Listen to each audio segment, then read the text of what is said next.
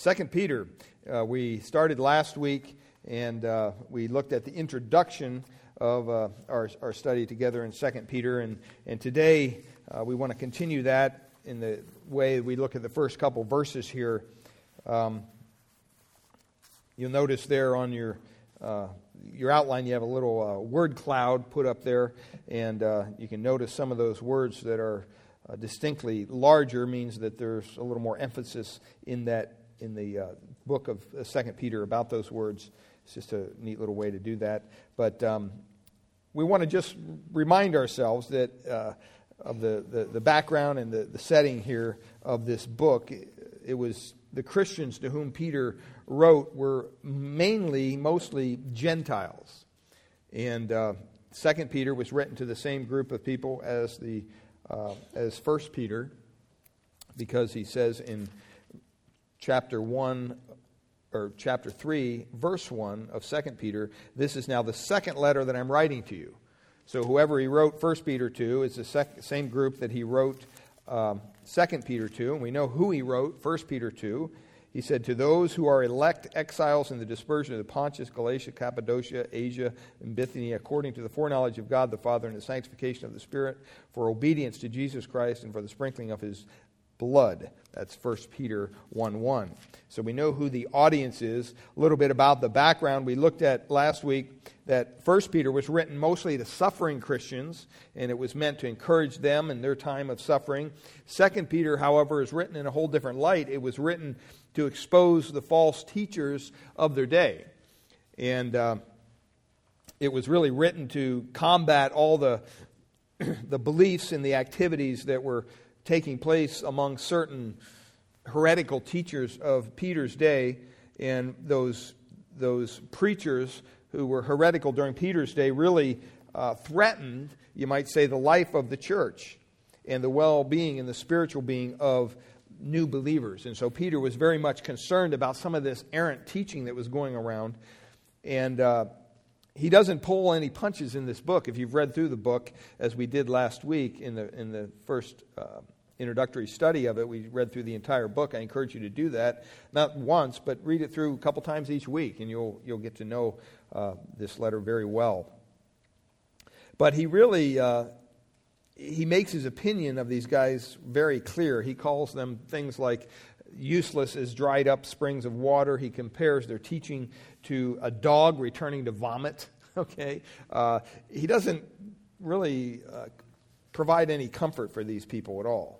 Uh, very little grace is extended to these false heretical teachers.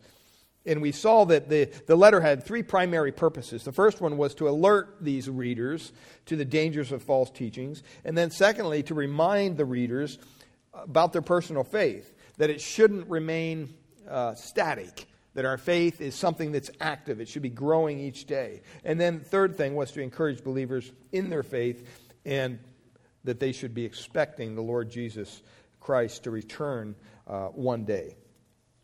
And I just want to say that, you know, this is not necessarily speaking here about these false teachers in a future tense. These were false teachers that actually infiltrated their church as they knew it in their time. And, you know, we have that same situation today in our Christian churches today. There's, there's certain doctrines and certain teachers that infiltrate um, churches and try to uh, persuade people to follow their teachings, even though they're false, they're not biblical. And it's taken on its all, whole movement. And uh, they were already kind of enduring some of this errant teaching. And so Peter is writing to them, and he doesn't want to uh, kind of coddle them in any way. He wants them to know very boldly that they need to be on the alert uh, for these people. And it doesn't really, if you look through the book, it doesn't really expose their teachings. It doesn't say, here's what their teachings uh, are, and this is wrong. He doesn't do that. It, what's kind of interesting is that Peter, rather than deal with the doctrine that they're talking about, whatever it might be, their errant doctrines, he doesn't pull a doctrine up and say, oh, they're teaching that Jesus isn't God, or they're, they're teaching this, or they're teaching that, there's no resurrection. He doesn't really focus on their teachings. He focuses more, you might say, on who they are, what their personality is like, what an errant teacher, what a false teacher looks like, what their characteristics are like. Because the one thing that you'll, you'll understand is that even though the teachings may change, everybody's always coming up with a new doctrine. If you've ever noticed this, uh, people are always, oh, I, you know, the Lord showed me this new thing in the Word, and, and they have a whole, you know, following behind their newfound doctrine or whatever it might be. Um, they write books on it. They do all kinds of things. It's, ridiculous. Uh, you know, this is the truth that we have from God. There's no new truth. This is what He gave us. So beware of anybody that says, Oh, I have a new truth from the Lord, or thus saith the Lord. Uh, we believe the canon of Scripture is closed. Therefore, um, if God's going to reveal anything to our hearts and to our lives, He's going to do it through the Word of God, through verses, or through the Spirit bringing back verses to our remembrance. He's not going to give you some new truth. Uh, and so we see here that this false teaching kind of invaded their church. And the one thing he wants them to understand is even though the teachings may change, people always come up with new stuff, their characteristics don't. And if you look at the characteristics of a false teacher, you can spot them a mile off. Doesn't matter what's coming out of their mouth. Even though you may not understand exactly what their teachings are, you can focus in on the, the characteristics and you can spot somebody who is trying to lead people astray. And so his goal here is to expose these false teachers, not so much their doctrines, but who they are specifically. What kind of people make up a false teacher?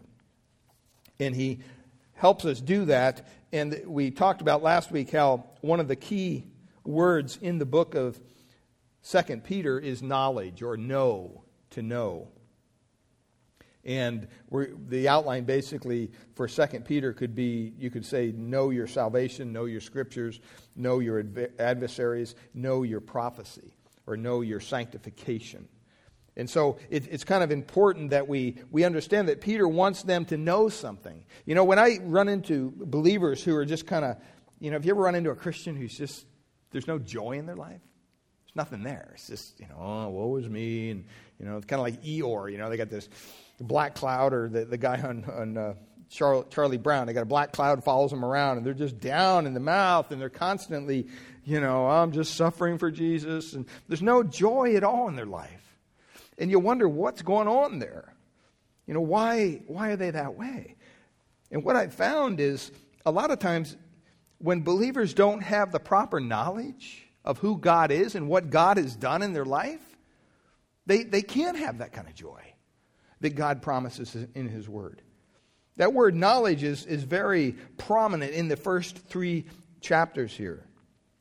It's, it's throughout the book here. It's, it's, it's just, you know, it appears I think, 16 times over and over and over again. And six of those times, it's the, the word in the, the, the Greek, basically epignosko, which means not just knowledge, but almost it, it, intensifies the knowledge. It's a personal knowledge. It's something that you've, you know, you, you can really say that you know without a doubt, personally.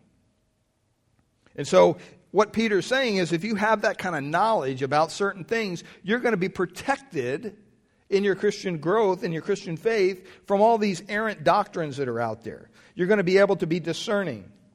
You're going to be able to be thoughtful and analytical and evaluate, well, that, that person's saying that, but where does that line up with the Word of God? But you have to know what the Word of God says. You have to know what the Word of God says about your salvation. You have to know what the Word of God says about itself, about the Scriptures. You have to know definitely what the Word of God says about these false teachers. And you also have to know what the Word of God says about your sanctification. What is your Christian life supposed to look like? And if you know all those things, then that will help you to kind of have that gird of protection, that, that helmet of salvation. Uh, Jesus Christ and the knowledge of Him in our salvation is our first line of defense, you might say. Uh, when, you, when you think of Satan out there, he's wielding this sword of false doctrine. He's trying to get you to follow him. And he wants to strike that blow against you. And the only thing that insulates you from his blows is the knowledge of our Lord and Savior, Jesus Christ. You know, it's, it's a personal knowledge that we have. This isn't something that's religious in any way. We know God through the Lord Jesus Christ as believers, just like we know our wife, just like we know our neighbor, just like we know other family members. He's a person. We relate to him personally. And so the, the theme here of 2 Peter is really if you know the one who gives you the ability to discern truth from error, then you'll be able to see what's right and what's wrong. It's all about really knowing who Christ is, knowing Jesus personally. And that's kind of the emphasis of the in, in, entire book. And if you know that, you're going to be able to experience more of the Christian life in its fullness. Uh, First Peter describes Satan as a roaring lion. We went through that when we went through First Peter, and talks about the the fiery persecution that's about to come to the saints in that book. But here in Saint or in Second Peter, Satan is this. He's kind of a, a serpent seeking to deceive. And, and that's what he is pictured as. You know, I want you to understand that false teaching from within the church, when you have a body of believers, false teaching from within the church is much more dangerous than persecution from without the church.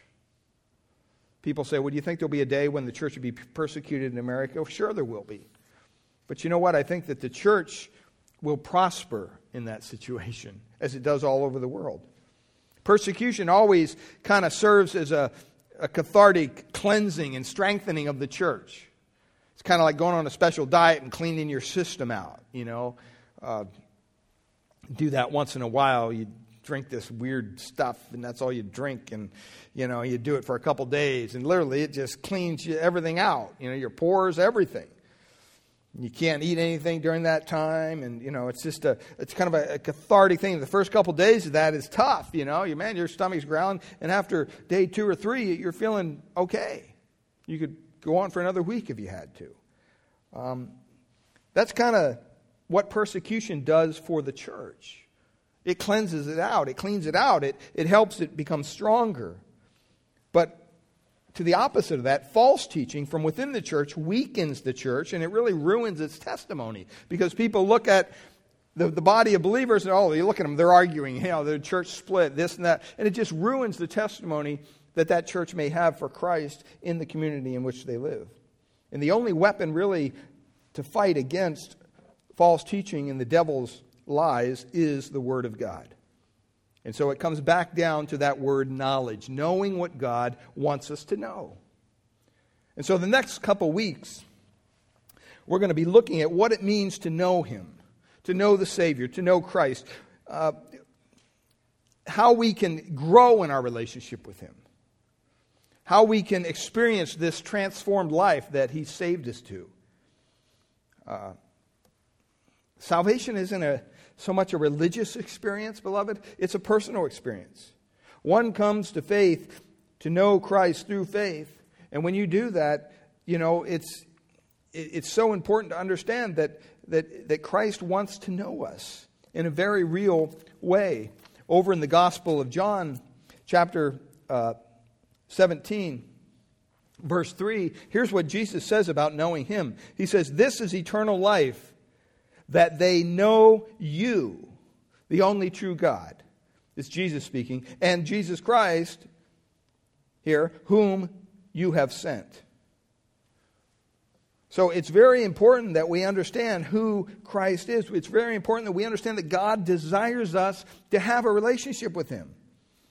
It isn't, it isn't some static kind of relationship where he's up in heaven and we're down here and never the two shall meet till we go to glory. That's not the kind of God we serve. We serve a God that says, No, I want to be intimately acquainted with you. I already am, but I want to be intimately involved in your life in every step of the, the process. And the mistake we make sometimes is we forget that because we don't see God every day visibly. Maybe we look at creation and we see the handiwork that He's done for us and we're reminded of Him. But God isn't in the business of appearing to people today. So as a result, you know, out of sight, out of mind. That's what happens. And so we need to be reminded that that, that shouldn't happen. Uh, it's not simply good enough to know about Christ. We must know him personally. Philippians 3:10 says this, that I may know him right? And the power of his resurrection. And that I may share his sufferings, becoming like him in his death. See, it's one thing to know that, oh, yeah, Jesus and church and all that stuff, but it's another thing to know him in a personal way, in an intimate way. 2 Corinthians 5.21 says this, For our sake he made him, Jesus, to be sin, who knew no sin, so that in him we might become the righteousness of God. See, when we put our faith and trust in Jesus Christ, he gives us his righteousness. We don't have a righteousness of our own. He gives us His. And He becomes our Savior. It's a personal transaction, it's a, it's a personal experience that you go through. Uh, it's, it's, a, it's a time when you can actually be transformed. The Bible says that you're ushered out of the, the, the, the darkness and into the light. He's taken your hard, stony heart and He's made it a heart of flesh. He's transformed you. That's what we're going to be talking about in the coming weeks. I'm reminded of a story of Joey Barrow, who was a young teenager, and when he went to school, his classmates would always label him the, you know, the, the sissy, and uh, you know, he's kind of a meek kid. And at 18, while other kids were out playing sports and doing other stuff, he was taking violin lessons. so you can just see where this is going. And one day they called him sissy one too many times, and Joey just lost his temper and he smashed the boy who made fun of him, smacked him right in the head with his violin. Um, that didn't help. I mean, you know, the stories abounded after that incident. Oh, yeah, what are you going to hit me with your violin again? Uh, it was just kind of, everybody made fun of this kid everywhere he went. Well, one boy who observed this didn't laugh, the story says. His name was Thurston McKinney. And Thurston McKinney was one of his classmates, didn't really know Joe that well, but he was this big, strapping kind of farm kid, just strong. Um, and he thought, you know, it's time I help this kid out. It's time he has a little more muscle on his frame so that people don't pick on him and mess with him so much. And this guy went to the gym regularly, and uh, finally he, he asked Joey to come along. He said, Come on, you know, I take you to the gym. I'll show you what it means to work out, and you can work on your, your muscles and your body and hopefully help you out with this. And as always, Joey always had his violin with him. You know, you take a violin to a gym, that's pretty not, not that cool. And uh, Thurston finally said, Look, if you want to work out with me, you're going to have to rent a locker. And uh, to rent a locker, it was 50 cents. And the only money that Joey could come up with was the money that his mom gave him each week for his violin lessons, which was 50 cents. So Joey borrowed some of his friend's gym trunks and uh, some old tennis shoes, and he rented this locker. And uh, put his violin in it, and went to work out with this boy named Thurston. And the first time Thurston invited Joey to spar with him, Joey clobbered him. Just literally clobbered him, flattened him. And Thurston had this dazed response. And uh, he was already, this Thurston McKinney was already a Detroit Golden Gloves champion. And he looked at Joey and he said, Boy, you're going to throw that violin away. and with the money that his mother had intended to finance weekly violin lessons, Joey kept this permanent locker. And he went to the gym faithfully. In five years' time, Joey Barrow would have, he turned 23. And you know, he was the heavyweight champion boxing of the world. And they say little about Thurston McKinney, but he took this Joey Barrow under his wing. And Joey actually dropped his last name, Barrow, so his mother wouldn't find out that he was skipping violin lessons and taking boxing lessons. And the world that knew for years who this sissy Joey Barrow was, that he had been transformed into the unbeatable, they called him the Brown Bomber, Joe Louis. Amazing story. This kid was just transformed in a matter of time because somebody took the time to do the right thing, to give him the proper knowledge, to see his body go through a transformation. Well, it's interesting. When we come to 2 Peter, we see another man here who has been truly transformed. His name is Simon Peter. We're introduced to him there in verse 1. And his transformation didn't really produce a fighter, but it's almost like it took a fighter and, and turned him into a servant. It was kind of the transformation in reverse, you might say. And so dramatic, I think, was the change in, in Simon Peter's life that when he wrote this epistle, he wanted to make sure that he understood that the Christian faith was never something that was to be remain static or unchanged. The, the Christian faith always had to add something, it always had to be growing. And if you're a believer here today, you should be continually experiencing change in your walk with Christ. You should be continually seeing God transform you. And Second Peter helps us to see this character and this transformation take place. And it really serves as a way of reminding us not to pursue this change simply on our own, as Joey did with a friend, but with our only power. Our transformation is a cooperative venture, you might say, between us and God. Uh, with our sincere and positive efforts to make change and, and believe and have faith, God supernaturally kind of comes in and gives us the, the will and the desire and the power to do it. But it's not something you can just pull out of thin air, just like Joey couldn't become a, a world class boxer just because he wanted to. He had to do hard work. There was some investment that he had to make. And see, it's, it's really grounded, our change is grounded in the unchanging character that we find in Scripture, that being Jesus Christ. Well, look at the first verse here. And we're going to kind of look at these first couple verses today. It starts off there in the ESV, it says, Simeon Peter a servant and apostle of Jesus Christ. Notice that your, your Bible there has two names Simon Peter, most likely. And, and both of those names are important. God put them in there for a reason. Simon is the Greek term, uh, Simeon is the Hebrew term. So some translations use the Hebrew, some translations use the Greek. So whether you have Simon or Simeon, it's the same name, it's just drawn from a different language. And. Uh, we want to make sure that we understand what the origin of this, this name is. Uh, Simeon, who, who was the head of the, one of the tribes of Israel, and so he was given a name, a birth name, after that. Uh, his father named him Simon. That's where he got his first, the first section of his name. And uh, that was a very common name, by the way, uh, in the time that it was given. It was so common that there's nine other people, basically, in the New Testament who are called Simon. Nine. That's a lot. And so, if he just said Simon wrote this, well, you would ask, who, who is this guy? Which Simon? So he wanted to make sure, in, in no, uh, in, in very specific terms, I guess, that people knew who was writing this epistle. So he writes Simon Peter. Peter is, is the word that Christ called him. It means rock. Um, in, in, Aramaic, it's Cephas.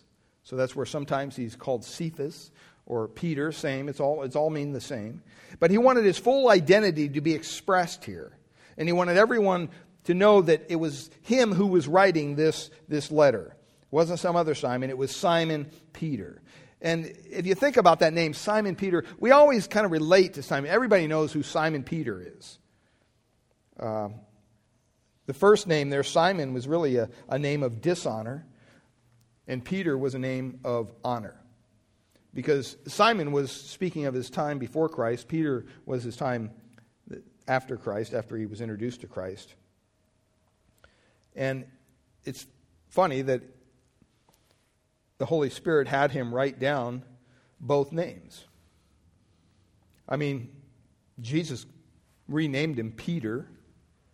You think that you would use that name, but no, he uses the word Simon Peter. And it's almost like he's telling us look, I'm just like you. You know, I got an old, old history too that sometimes I have to deal with, and I, I'm new in Christ as well. And you, it's funny when you see Jesus addressing Peter, sometimes he doesn't address him as Peter, right? He addresses him as Simon. And what's the reason behind that is because he's saying to look, you know, in John 21, for example, he calls him Simon three times. And really, he's telling Peter, look, you're not acting like Peter, pal. You're acting like your old self. You're acting like Simon. Stop it. So, this combination of Simon Peter occurs quite a bit when we run into this designation. And, you know, a lot of times in our own lives, we struggle with the same thing, don't we? I mean, it's not like we get saved at one point in time, we come to Christ, and from then on we live perfect Christian lives. No. On occasion, you know what? We fall into sin. On occasion, we start living like our old self. And God has to correct that in our lives.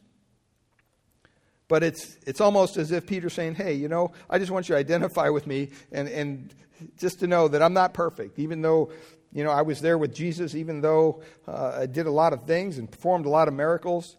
Um, I'm stuck with both names. And until we're glorified and in his presence, frankly, so are we. Uh, I get real irritated with Christians that look down their, their righteous noses at other believers almost to say, as if, well, you know, I used to be like that until I matured in the faith. And it's like, give me a break. Who do you think you are? The, the Bible says just the opposite. You know, except by the grace of God, there go I. See, when we come to our Christian walks, we have no, no uh, reason or even purpose for being snooty or right, self righteous because we don't have any righteousness, right? Our righteousness comes from Christ. And so he's reminding us right here with the first two words you know what? Remember, you were, you were a person that was transformed, you were a person who was saved. Just like Peter came from Simon, he was transformed by God's Christ's glorious power. Everyone who comes to Christ should experience that transformation. And if there is no transformation, there's no change. And there's no change, there's no salvation. Because we're not talking just about a religious exercise here. We're talking about a living, breathing relationship with the living God who says that he will transform you. So if there's no change in your life and you call yourself a Christian, you better go back and examine your faith. And you know what? The Bible encourages us to do that, doesn't it? It, it? over and over, it tells us make sure you're in the faith, examine to see whether you're in the faith. Why is that? Because it's such an important issue. I mean, who wants to die one day being religious only to end up in hell? that wouldn't be good. So we have to examine that. We have to see is God working in our lives? Do we see it? That we're a growth process. It's a process going on. We're not perfect. Philippians says that we're, we're seeking to attain, and God will perform it. He's He's right and He's just, and He'll continue that work that He began in you. But there's going to be some bumps in the road, just like there was in the life of Peter. So we're comfortable with Peter. Side note here you never see a place in Scripture where the Bible says Saul Paul. I mean, right? You know, you don't see that. There's a reason for that. You know, I think Simon or Peter dealt with this a lot more than other people. And we see that in his life. He was very, you know, kind of off the hook, just, you know, he'd say whatever came to mind and got him in trouble a lot of times. And I think it took a period of time before Simon was transformed into Peter when he really was being able to be used by Christ and by God. Well, he also classifies himself here as a servant and an apostle of Jesus Christ, which is an interesting classification because he wants people to know that, first of all, he's a servant, or some translations say bond servant. Okay, basically it should say slave, that's the word. But because we live in an age of political correctness, we don't use words like slave. But really, it should be Simon Peter, a slave of Jesus Christ and an apostle of Jesus Christ. It's a good balance if you stop and think about it, you know, between humility, being a servant, being a slave, and being an apostle. One speaks of, of humility, one speaks of servanthood, the other speaks of leadership, of authority, of someone who's being sent out as a representative of the living Christ. It's a perfect balance for a spiritual leader. He's a servant, he's a slave, and yet he's still a leader. When you think of a slave, you think of somebody who is in submission to somebody else, right? I mean, that's what a slave is. It's a slave uh, who is in, put in a place of uh, obedience of others. They're, they're called to submit, they don't have a choice. That really puts them in a place of humility. Um, and what he's doing here is he's putting us on all the same level. Because if you know Jesus Christ, we're called to be his slave. We're called to be his servant. And all throughout Scripture, you see Moses, Joshua, David, all these people, Paul, they were all servants, they were all slaves of their God. And so Peter's identifying himself with all of us, even though he was an apostle of Jesus Christ. He spent time with the living Lord. He did miracles. He did all this stuff. He was chosen by Christ himself. But he still says, you know what? I'm still a servant, just like you're a servant. There's no classifications in Christianity. And when you begin to make those classifications and you begin to say, oh, well, here are the Christians that have this and the, the have nots and the haves and all, boy, you, you're really dividing the body of Christ. And the Word of God never tells us to do that. So it's, it's good to understand that we're all in this together. Amen. We're all sinners in need of grace and a Savior. We start there. William Barclay wrote this about the idea of, of being a slave or servanthood. He said, In the ancient world, a master possessed his slaves in the same way that he possessed his tools.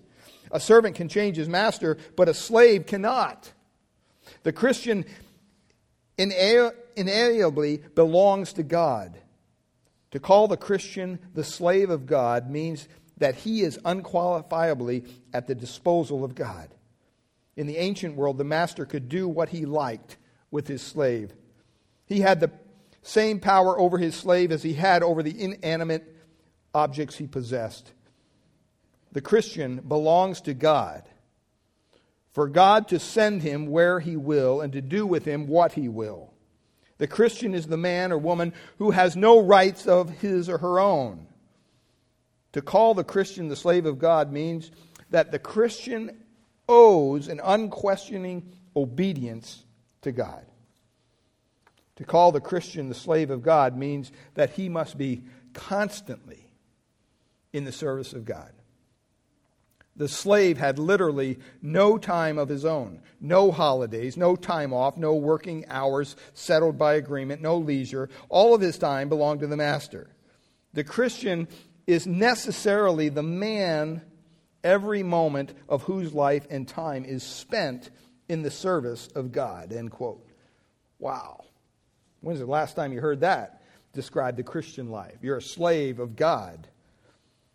See, the slave was well known in ancient time. And so, here for Peter to say that he was a slave of Jesus Christ meant that he was a humble servant, that he was bound to duty to do whatever the Lord wanted him to do. That was Peter. But he also says there that he's what? He's an apostle of the Lord Jesus Christ. So he, on one hand, comes to the, the pen here and he describes his servanthood, his humility, but on the other hand, it's almost like to say, hey, don't think I'm a doormat, because I'm not. I'm an apostle. Well, what was an apostle? That, that term means to be sent forth officially by someone, this person being Jesus Christ. See, to be elevated to the office of apostle, you had to have certain things in order. You had to be divinely called by the risen Lord. You had to be commissioned as a witness of the resurrected Christ. The office of apostle is no longer in effect today because there's nobody going around seeing the risen Lord and being selected by him to be an apostle. The Bible says that our Lord is in heaven. He's not in the business of going around appointing apostles. Now, we're all apostles in the general sense, we're all sent ones You know, the Great Commission makes that clear, but the official office of apostle doesn't exist anymore. And it, it contains some certain things. The office of apostle, all the apostles experienced supernatural, miraculous workings through them, signs and wonders, things that would just blow our mind. Raising the dead, healing the sick, giving sight to the blind, all those things. All the works that Jesus did when he was alive, he kind of transferred that power to the apostles because the church was just giving birth. It was just getting started, and they needed that kind of affirmation of their authority. If they just went out on their own without having those supernatural abilities, people probably wouldn't even give them a second glance. But when they went into a town and there was somebody sick and they went up and said, In the name of Jesus, get up and walk, and the person did, you could see where that would give a little more emphasis to the message that they carried. And until the church was established, that's the kind of focus that was needed on them. But after the church was established, it says that the church was founded on the foundation of the prophets and the apostles. After that was done, well, they, it went away. And that's what the scriptures teach. And so he served, and yet he had this God given authority. He was under Christ, and yet he was a representative of Christ. Very much like us today. I mean, we're servants of God, but we're also sent ones. We don't hold the official name of apostle or office of apostle, but we're very much sent ones for the cause of Christ. And so there's a, there's a model there for us in our spiritual walk. It's a mixture of both humility and God given authority and leadership. You know, sometimes you meet people that are so humble that they're, it's almost you know, it's like milk toast. They're, they're just not, you, they can't stand on their own feet. And that's not what God calls us to do. We're not to be doormats where people just walk over us. Oh, yeah, I'm just bearing this cross for Christ. No. Sometimes you have to exert authority. Sometimes you have to be the leader that God called you and gifted you to be. And sometimes that comes supernaturally. I mean, personally, I don't, I'm not into confronting people. I don't like to confront people. I, I shy away from that. You know, if some, something needs to be confronted, I'm usually not the person that you'll pick to go do it. I just don't like it. It's not in my personality. Have I had to confront people at times? Definitely. Was it easy? No, but God gave me the ability to do it. So different people, and then you have other people that that's all they do right? I mean, Mr. Confrontation, you know? They're just pointing out everything to everybody about everybody else. And, you know, the Word of God speaks about those people too, right? You might want to look in your own eye first. Uh, check out things first before you go around pointing your finger at somebody else. So it's got to be a balance. It can't be one or the other. And that's, that's the purpose here of him sharing, I think, these two names and the idea that he was a servant and an apostle of Jesus Christ. And then it says in verse 1 to those. To those. Well, who are those? We already kind of discussed this a little bit. This is the second letter that Peter's writing to these people. And he said in verse 1 of chapter 3, it's the second letter that I'm writing to you. And in both of them, I'm stirring up your sincere mind by way of remembrance. So he's bringing, he's writing in a way that's saying, hey, I got to remind you about some things. I know I already wrote you once. Well, who's he writing to? He's writing to those people who were part of the dispersia and they were, they were spread all over those different countries. We read that in verse 1 of 1 Peter 1. And so he's writing to uh, Christians here, but mostly those who were scattered among the Gentile world. We don't know specifically. He doesn't say this is to this person or that church. It's just a general group of believers who are scattered all over the place, predominantly Gentiles. But obviously, there's probably some Jews in there as well who came to faith in Christ.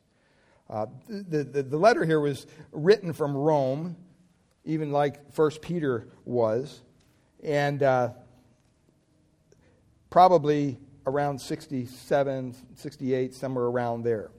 So he was a prisoner at this time, as a prison epistle. He was facing death. He makes that clear a couple times. He says, Pretty soon I'm going to die, you know, in, in so many words. Um, and tradition tells us that he did die. He was crucified upside down. But when we come to the last half of this verse 1, he begins to start this aspect of understanding some knowledge that we need to know. And he begins with our own salvation. He begins sharing with us really where does this salvation come from? What's the source of our salvation? Because he says to those, and then he says this, the next words are very critical. He says, who have obtained. Who have obtained. If you've obtained something, the idea here in this word is that you've received it as a gift. It's not you working real hard for your money and then going out and purchasing something yourself. It's not talking about that. It's really talking about something that is, is gained by divine will, something that God gives you. The same word there is used when they used to uh, draw lots. They would draw lots in, in Bible times sometimes to reveal God's will. They would say, okay, you know what, we're going to put these marbles in a bag and, you know, whatever, and, you know, if this one turns up, then it means this. If this stick falls out, whatever, it means that. And it was a way to attain divine will. Uh, so to, it, it really means here to receive something by divine will. It's not something that you work for. So it's very clear if you understand our salvation and the source of our salvation, that it comes from who? It doesn't come from us, it comes from God. It clearly refers to something not attained by personal effort. Um, so it's, it's, it's important that you understand that. Uh, that, w- that our salvation isn't something that we get because simply we want it. That doesn't meet the standard. It's, it's really something their faith was because God willed to give it to them. You're at the mercy of God, beloved. You can't save yourself. You know, that's why we shouldn't be like the Pharisee who stands on the corner praying in all his robes and his glitter and all this stuff so that people look at him and say, oh, look at how religious he is. No, we shouldn't be like that person. Jesus said that you should be like the guy who's over in the corner, not even willing to show his face, but beating his breast. Be merciful to me, God, a sinner. See, that's the, the salvation prayer that God will hear.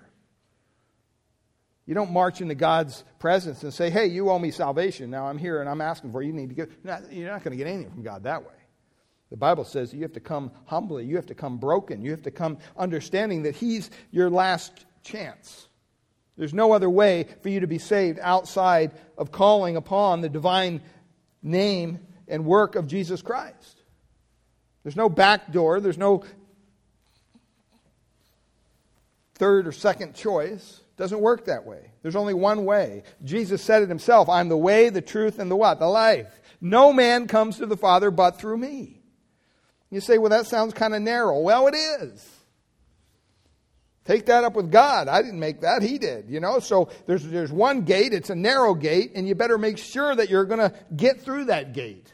Because if you don't, it says broad is the way to destruction. There is a place called hell that's very real, and you will endure the wrath of God for all eternity if you end up there.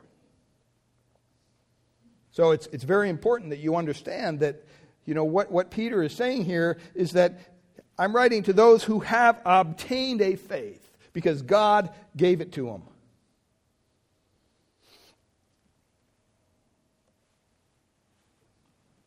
Who received the faith. Does he just mean general teaching? What's he talking about here? See, he's not talking about doctrine, because there's only kind of one doctrine, one body of doctrine here that's true. But he's talking about really the power to believe. He's talking about the power to believe in God for your salvation. Where does that come from? And what he's saying is, you know what? The only way that you could ever possibly believe in Jesus Christ is if God gave you the power and the desire. It's all God, it's you nothing. And we have a problem with that sometimes. because we realize that it's kind of a humiliating, humble doctrine, the doctrine that God grants to us our faith, the doctrine that God chooses us, Ephesians says, before the foundation of the world. You mean, God, you chose me before I was ever even born? You didn't know that you didn't see me playing the piano and say, oh, I'll use him. Or you didn't see this person's good looks and say, oh, that, that would be a good representative for me. Or you didn't see that person's gifting and say, oh, they would be wonderful. I need that person on my team. See, sometimes I think we think that God's lined us all up against the wall, like in gym class. You remember in gym class when you used to have to pick teams? I used to hate that. You know, you'd all line up, and then they'd get some super jocks, two super jocks out there that were, you know, incredible sports, and they'd begin to pick. Usually I wasn't one of the first ones picked. It was kind of humiliating. That's how we think sometimes that God is choosing us. Well, who's the most strapping? Who's, who's going to do the most for my kingdom? And that's the opposite of what the Bible says, right? He said he's chosen what? The foolish things of this world to confound the wise. So the next time you call yourself a Christian, just know you're calling yourself a fool. Right? That's right, a fool for Christ. Amen. And that's it's so important that we we don't have an inflated look about ourselves and about our own spiritual being because you know what? There's nothing there to be inflated. We're nothing without the grace of God. Absolutely nothing. He gives us that faith, that power to believe unto salvation. And then he says there also that it's a faith of equal standing with ours. It's a faith of equal standing with ours. You know, Ephesians 2 8 9 says, For by grace you're saved through faith. It's not of yourself. What? It's a gift of God. Salvation, including the faith to believe, is part of the gift that God gives us. As a matter of fact, in 2 Corinthians chapter 4, verses 3 and 4, it tells us this. And even if our gospel is veiled or shielded, it is veiled to those who are perishing. Verse 4, it says, In their case, the God of this world has blinded listen, the minds of the unbelievers to keep them from seeing the light of the gospel of the glory of Christ, who is the image of God. Wow. Next time you begin to judge unbelievers for whatever, begin to realize that, you know what? God has to work in their lives. It's not like you can take an unbeliever and say, okay, I'm going to teach you how to be a Christian. You can't do that. Matter of fact, we have a lot of people in the churches today that went through that very process. We took people that maybe raised their hand or whatever, and we said, well, now we got to teach you how, what a Christian is. And so they learn all about Christianity. They learn the lingo, they learn what to do, what not to do. And then they try to live this Christian life. And after a couple weeks, they're utterly frustrated and realize, what is this? This is, and they, they find themselves at odds. They come to church and they're one person, but the rest of the week out in the world, they're totally somebody else. And the two don't match. And that adds just depression and frustration. And they end up just being frustrated with the whole thing. And usually they just walk away from the church entirely saying, you know what, it doesn't work. Well, the fact of the matter is, is they never really tried the real thing. They never were really truly saved. Because if you're truly saved, beloved, you know what? I don't care if you have anybody to disciple you or not. God's going to take care of his own. He's going to provide people around you. I mean, I, I, was a case in point. I was saved when I was 19 out of the Catholic Church, didn't have a clue about the Bible, nothing. Went right back to a secular college, but you know what? God put a desire in me, and I took my old King James Bible, Scofield Reference Bible, and I started to read it, even though it was hard to understand, and I just had a desire to try to understand it. And I realized something inside me said, you know what? you need to go to church. I mean, I had that as a Catholic anyway growing up. I went to Mass every week for 19 years, sometimes more than once. But I remember thinking, well, I don't know where to go to church. You know, I wasn't going to ask some college buddies that didn't know the Lord. I, you know, they were already making fun of me for reading my Bible. I thought, well, I saw a steeple thing down the road here. It was First Baptist Church of Punxsutawney, Pennsylvania. That's where I ended up. Very fundamentalist, rigid church, but you know what? I learned a lot of neat things from those people in a couple years. Learned what it meant to serve Christ. You know, I have nobody alongside of me showing me step by step. But I had the Holy Spirit within me. See, so don't, I mean, I believe in discipleship, don't get me wrong. But sometimes I think we start that whole process prematurely with people. And they don't even know Christ yet, and we're assuming they do, and so we're trying to teach them all these doctrines, and they don't have a clue. Let's wait a little bit and see if God truly has transformed them from the inside out. Because if He has, then it's going to be evident. Romans 12 says, For the grace, for through gr- the grace given to me, I say to every man among you, not to think more highly of himself than he ought to think, but to think so as to have sound judgment, as God has allowed allotted to each a measure of faith. Our faith comes from God. It's all equal. We all get the same faith. Saving faith. Ephesians 6:23 says, "Peace be to the brethren and love with faith from God the Father and the Lord Jesus Christ." All that comes from God. Even in Philippians chapter 1 verse 29 it says, "For to you it has been granted for Christ's sake not only to believe in him but also to suffer for his sake, but it has been granted to you by God's by God for Christ's sake to believe." God grants us our faith that we believe. You can't believe unless God gives it to you through the faith that He gives you. So we need to get our theology right, especially when we're out there evangelizing people. Sometimes we go out and we evangelize people and we think, okay, we're going to talk this person into the kingdom. No, you're not. You're not. You may talk them into church. They're still going to hell, but they're coming to church. That doesn't help anybody. We need to wait on God and see what God is, is activating in their heart, see if they're responsive to the gospel. Jesus, when he shared with people, he would always give grace to the humble and the law to the proud.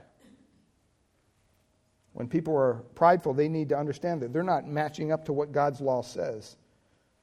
But you don't take somebody who is, is humbled and throw the law at them. No, you give them the grace of God.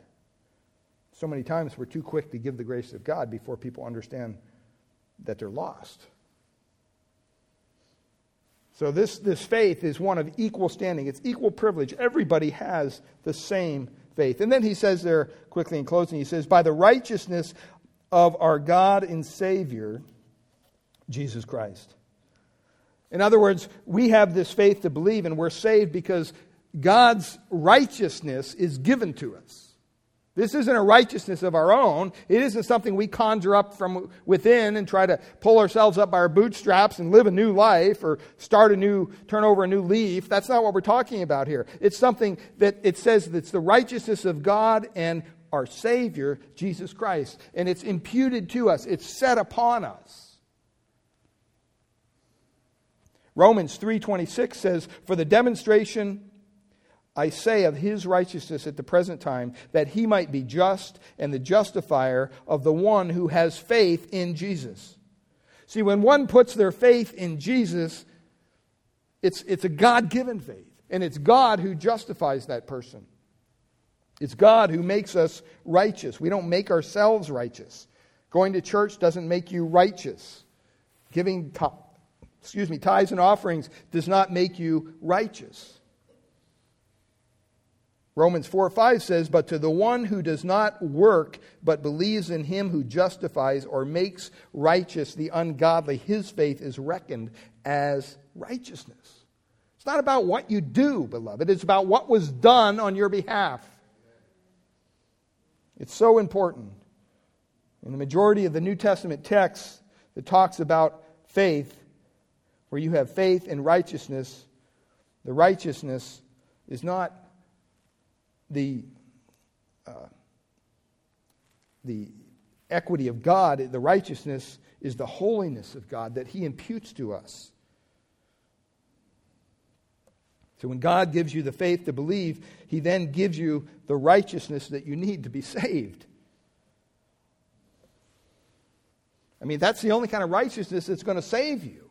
Is the righteousness that God gives you, the righteousness that God gives you that covers your sin, that makes you acceptable to God. That's his point. God makes us righteous. God grants his righteousness to us. We're clothed in the righteousness of Christ. When it says that in the original language, there's only one article before our God, of our God and Savior Jesus Christ. In other words, what that does is it makes that refer to one person. I mean, you could say it this way Our God is Savior Jesus Christ. That's really what the literal Greek says. Our, our Savior, Jesus Christ, is God. It's all put together right there in a nice little neat package for our Mormon friends to visit. He's God. That's why He can save us.